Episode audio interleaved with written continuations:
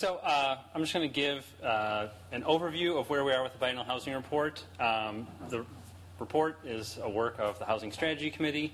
Um, because it covers all housing, we broke it into manageable chapters, um, everything from homelessness through student housing. Each of those chapters has been sent to council, referred out to committees, and come back for approval. Um, because we started writing this in 2014, some of those early chapters are, were out of date. So at the end of 2016, we decided to take everything we'd written, update it through the 2015 census and 2016 building permit, assessor data, that sort of stuff, um, and then as well as give some updates on our progress to date. Um, and that's the report that you have. The 192 pages is uh, the most recent data we have as of the end of 2016. So um, I will just go through some of the sort of high level data and then the highlights of, from each of the chapters. Um, as a housekeeping sort of thing, um, just some language that we use when we talk about affordable housing. We're talking about uh, the relationship between how much someone's paying in housing, um, that's rent and utilities, and their income. So housing is affordable when it costs less than 30% of your household income. So if you were making minimum, working full time, making minimum wage, that's $15,000 a year. And you can pay $375 a month in housing costs. Not very much. If you are a median one person household, you make about $60,000 a year, which means you can pay $1,500 a month in housing costs. If you make $100,000 a year, which is a family of four at about 120% of our median income, you could pay uh, $2,500 a month in housing costs. So the point is, is everyone has a limit to what's affordable to them. Um, but we really, when we're talking about affordable housing, most people are talking about housing that is affordable to low-income households, households making, you know, 30, 50, or 60% of our median income. Um, just as a language thing. Um, the whole report is sort of put in terms of supply of housing and demand for housing. Supply is easy to wrap your head around. It's you know, it's units that are available. We can count that. Demand is much harder for us to wrap our heads around and count. Um, but when we talk about demand, we're talking a lot about growth and incomes um, in our community. And the city of Madison grows at a really steady 1% per year, going all the way back to, the, to 1950. Um, and that's what was happening in our market from 2000 to 2007 when the recession happened. We're growing at our 1% per year in population, but we're actually we're losing renters and we were adding a lot of larger household homeowners during that time. The recession happens 2007 and growth starts to speed up in the city of Madison. So we start to grow at more like one and a half or two percent per year, which that's only a half percent, but it's that's a 50% jump in growth. Um, and all of that growth was in renters. We added only a couple hundred owner households, and we added 17,000 renter households between 2007 and 2015. So that's a huge amount of pressure on, on our rental market. And as we'll see another, as we go through this, that's caused a number of our housing problems.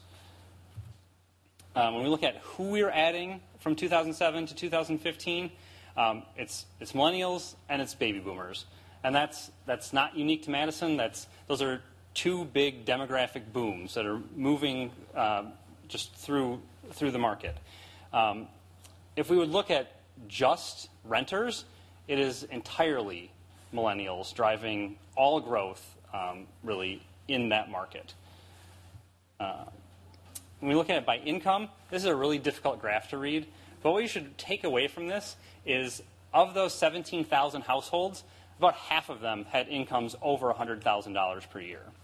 And then the other half of people, there was a big jump in very low income households right after the recession.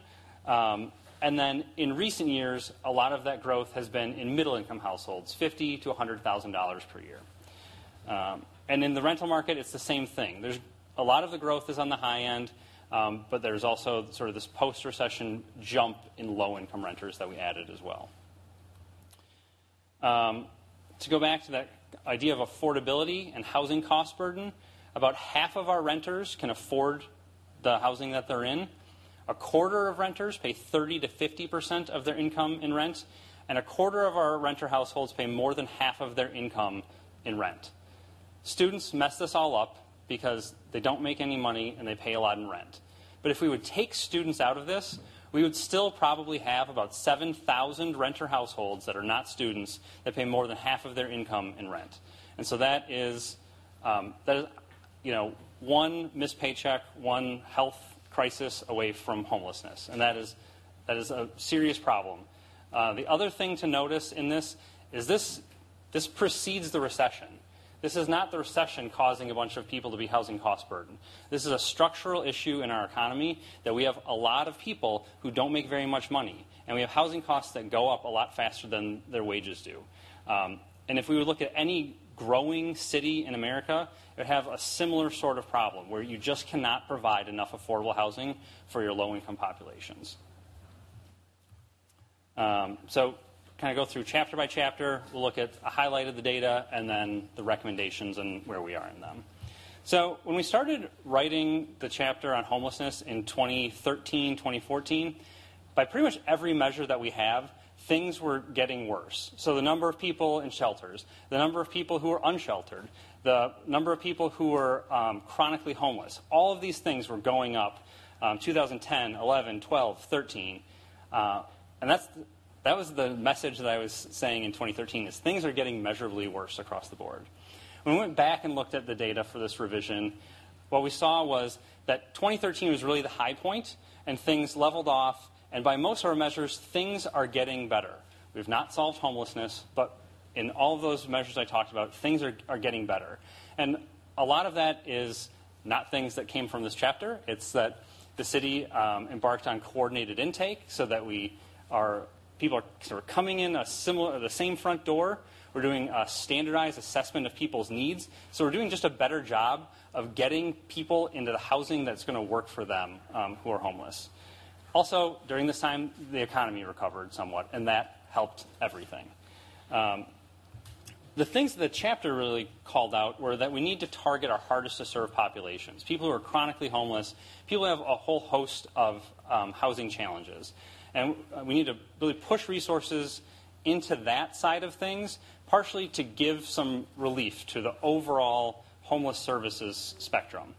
Um, so, permanent supportive housing is our solution for that. So, housing with services attached.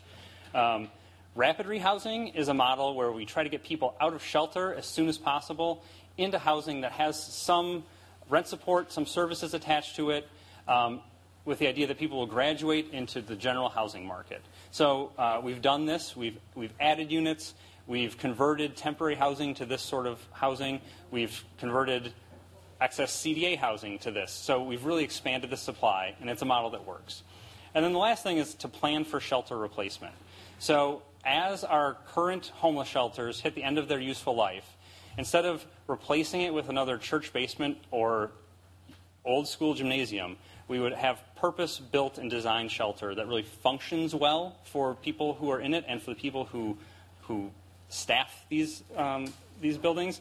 And the city should take an active role in helping guide where these things go so that they, they go to places that have a lot of services that the homeless population will tap into, as well as great bus service. Um, so the most visible thing to come out of this is Rethke Terrace, um, which is 60 units of permanent supportive housing. Um, on the east side. Uh, this building is LEED Platinum and Passive House certified, so it is quite likely the greenest, most energy efficient apartment building in the Midwest. Um, the building targets our most vulnerable, vulnerable populations.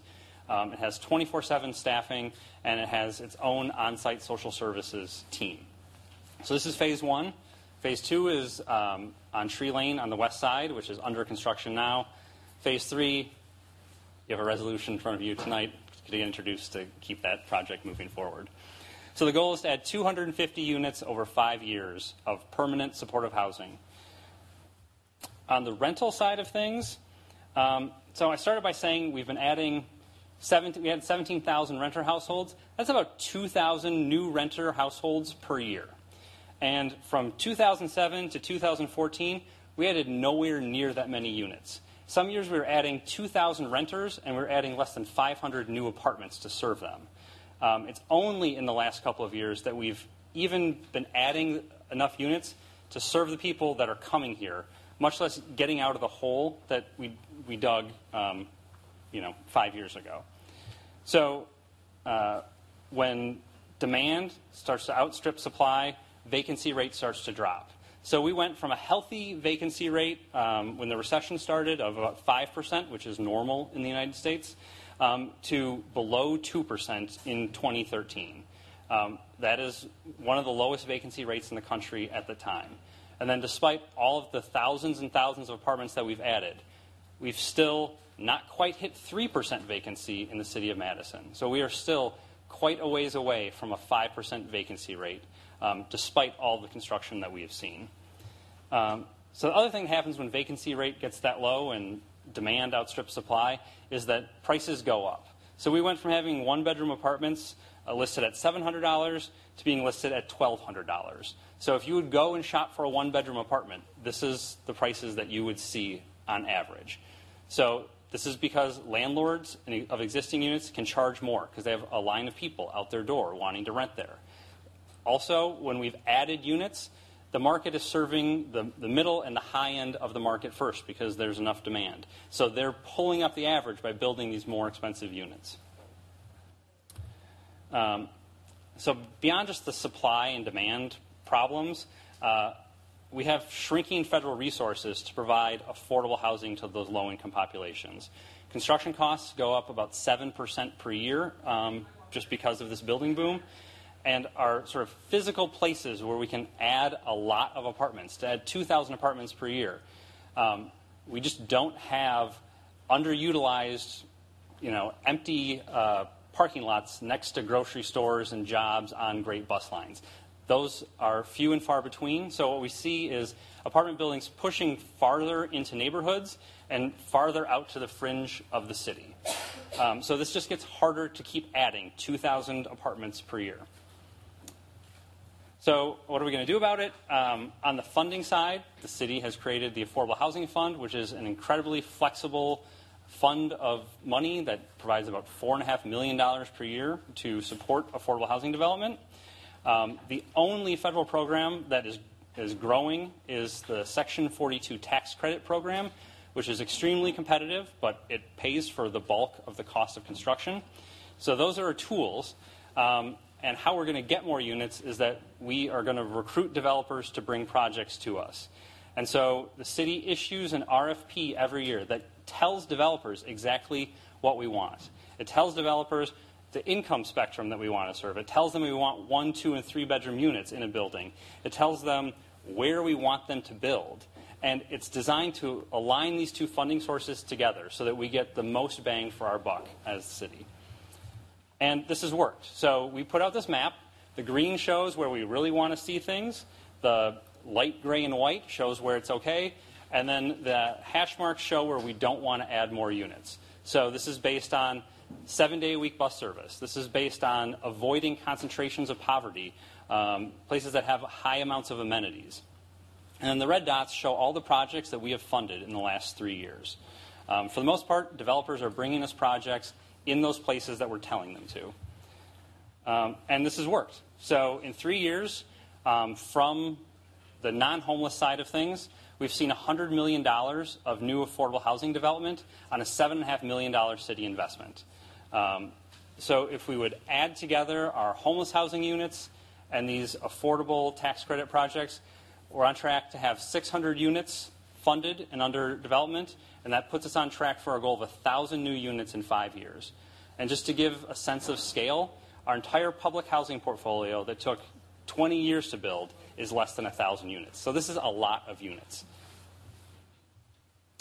On the market rate side, we don't directly fund or, or build market rate housing. So our tools here are number one is to have better information. So instead of me coming in front of you every two, in this case three years, to tell you what's happening in the market, we should push information out um, more frequently. We send a lot of information about the flow of development that's happening in our city permits, approvals, things that are under construction, and we can match that up with what's the vacancy in that place. So we can see is there some place that vacancy is going up, but we don't have things getting built there.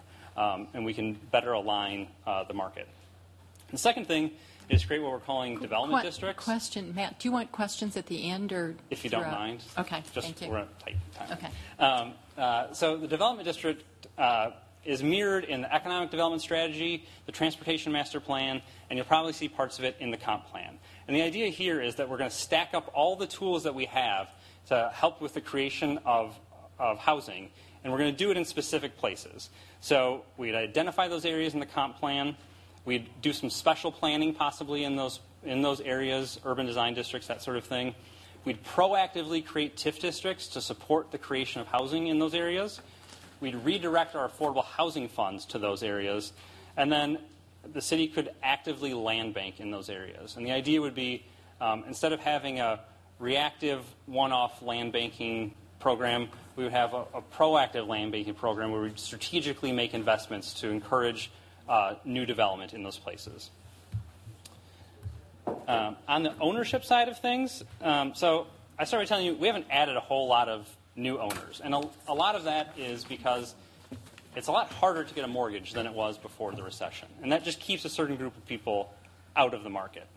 Um, the other thing is when we ask people who are potential first-time home buyers why they haven't bought, you know, the the delay of marriage, so becoming a two-income household, which gives you the the financial ability to purchase, um, having kids, making long-term uh, career decisions. If you delay those things, it's naturally going to delay when you enter the home ownership market. So that's holding back things. But there's also a preference shift, shift happening in our market. When we went out and surveyed um, employees of the city of Madison, Epic, Madison College, and we asked them, people who own houses, you know, why do you live where you live?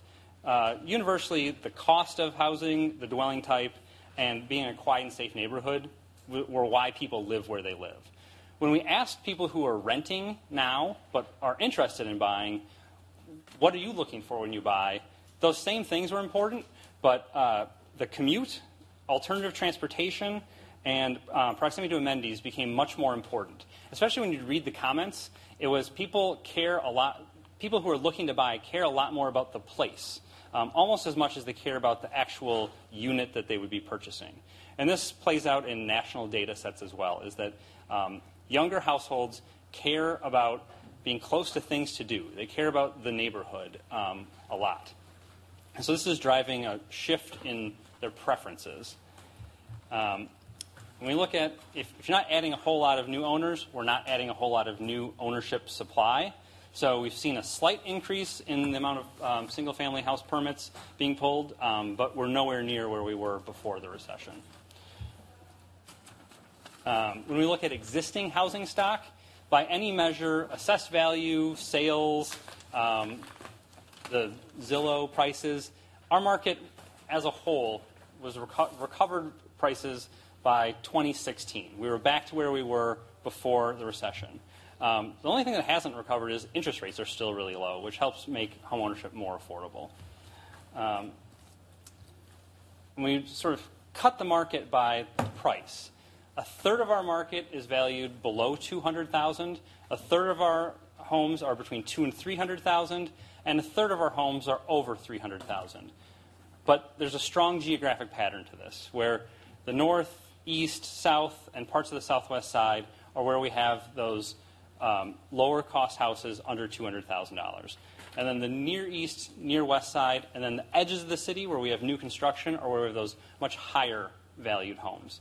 Um, so part of this is there's the stock is different in different places here. We have small houses and we have McMansions in some places. That drives the price. Some of this is that the, the neighborhood itself, um, people perceive value and are willing to pay more to be in certain places.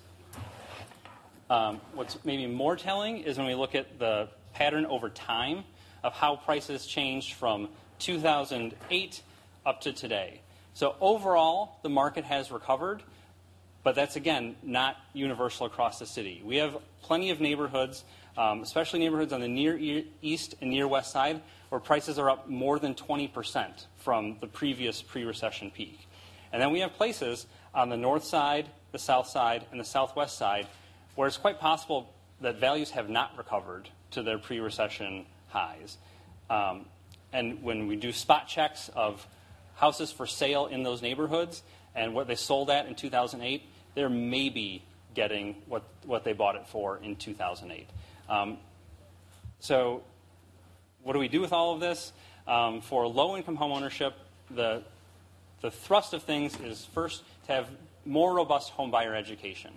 Um, and if possible, tie it to what's called an individual development account. So, if people are in a home buyer education program, are saving for a down payment, we provide matching funds as an encouragement to keep people working towards homeownership and keep, keep doing the work they have to do.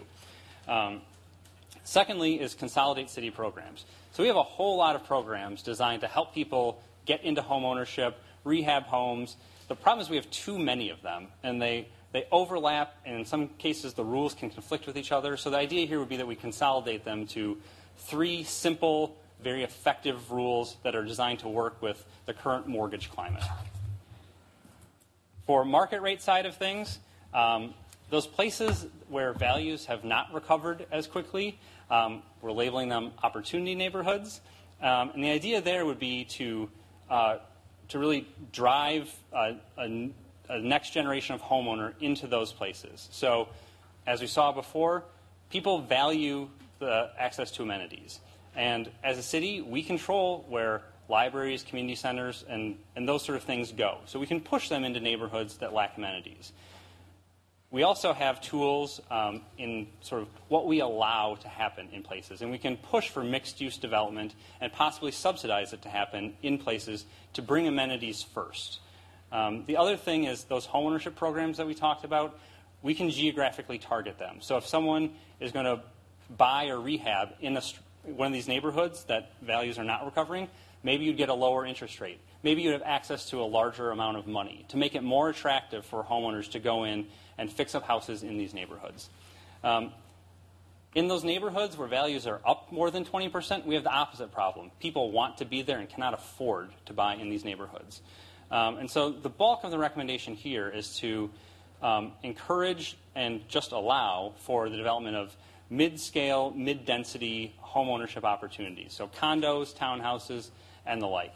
Some of that is, is the financing markets don't support that. Some of that is that we make it very difficult to develop some of those things, not by design, just by when you actually go to plot out how townhouses would work. They don't fit very well in the current zoning code or in the comp plan. So we're addressing that. Um, really briefly, students and seniors, um, we have separate chapters on them because there's different things that drive decisions.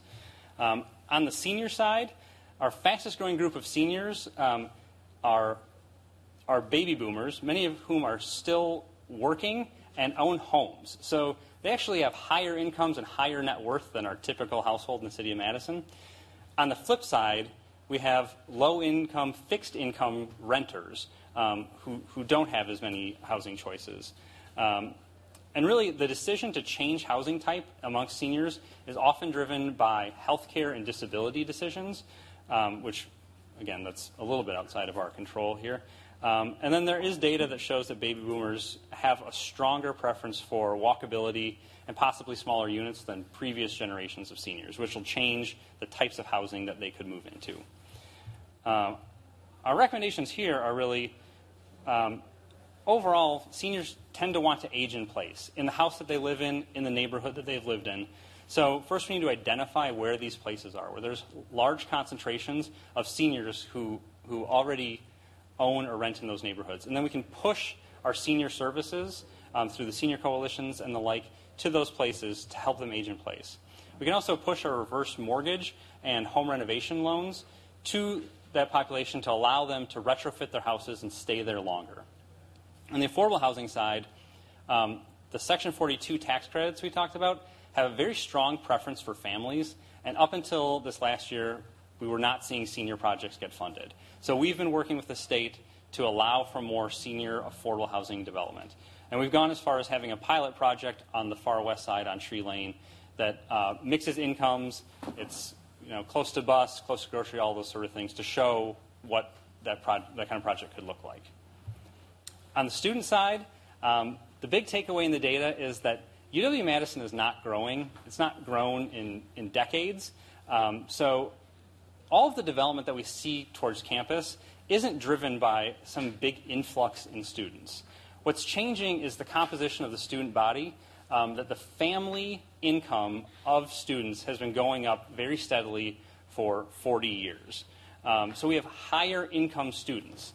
Um, that's not to say we don't have low income students. About a quarter of UW Madison undergrads are from low income families. Um, but this higher income group is, is shifting their preference to have new construction as close to campus as possible with a lot of amenities. This is not unique to Madison. If you look at any major college campus across the country, you'd see similar things. Um, one of the results of this is a softening of the market for these older, um, farther away units that tend to be less expensive. They're the last thing to lease up typically in uh, student housing providers' portfolio. So, what do we do about it? Um, the recommendation, the first recommendation was just to increase the uh, number of choices, the options for students close to campus. So, some of that is allow for greater height density. Um, we looked at models where uh, other universities are having micro units as small as 200 square feet for a studio apartment. Um, and then for affordability, our current TIF policy allows for um, student housing only in the case of affordable student housing, which is not very well defined because what we really need to underwrite is the family of the student, which is harder to do. So we looked at possible ways of partnering with UW to have their student financial aid office make referrals um, for affordable units that could be created.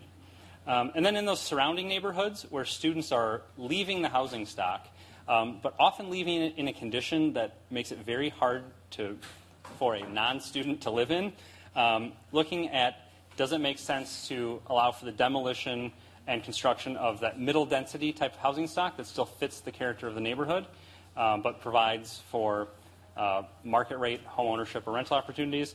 And then uh, we have small cap TIF programs that allow for the conversion of this kind of rental housing back to its original state of um, owner occupancy. Those programs all end this year. Um, some of them have already spent their allocation for the year. So, looking at ways to retool those and recreate those programs. So, we could capture the increment of these new student high rises and use it to support the neighborhoods where students are leaving. And that's 192 pages in 15 minutes. So, Okay, question. Um, Could you go back to the affordable housing slide where you give the numbers? yes. Right there, yeah. Um, What my question is, and I've raised this before, and I'm not quite sure where we are on this, is some of the affordable housing is rolling off the affordability list. So how are we dealing with that in terms of a count Yeah. of uh, what we really have that's affordable and whether we're um, kind of catching up or whether because things are falling off, we're kind of staying the same? Yep. So in, in the projects where the city is a funder, we usually are not giving them money, we're loaning them money. So we still have that loan on our books. So we know exactly what's happening with that property. We also put a land use restriction on it so that for 30 years it has to stay affordable. Um, so if we fund it, we, we have 30 years of somewhat control and a, a finger on what's happening. For the projects that we did not fund in the past, like Quisling Terrace, we since we didn't fund it, we don't have a an automatic trigger to know that something's happening with it necessarily. It's very difficult for at year 15 for those projects to flip over. Um, there's only a handful of times that's happened in Wisconsin. This is one of them. So, so we were working with WHEDA to have them pull the actual records in each of these to see if it's even possible for them to revert to market rate. Because not all of them can. It's a unique. Okay, thing. so some can, some can't. Is it what you're saying? Yes, there was a Quisling window of time yeah. where Yeah. it was easier for them to do this, and that's what we saw. Okay, so in our counts, are, are you only counting then those um, developments that the city has put m- money into as so when we opposed look to the at section? Uh-huh.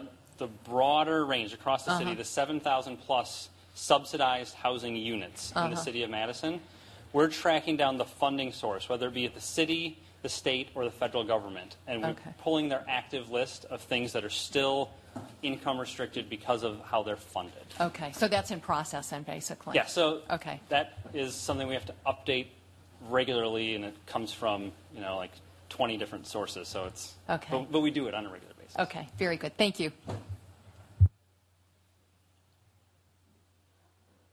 Must have been really thorough.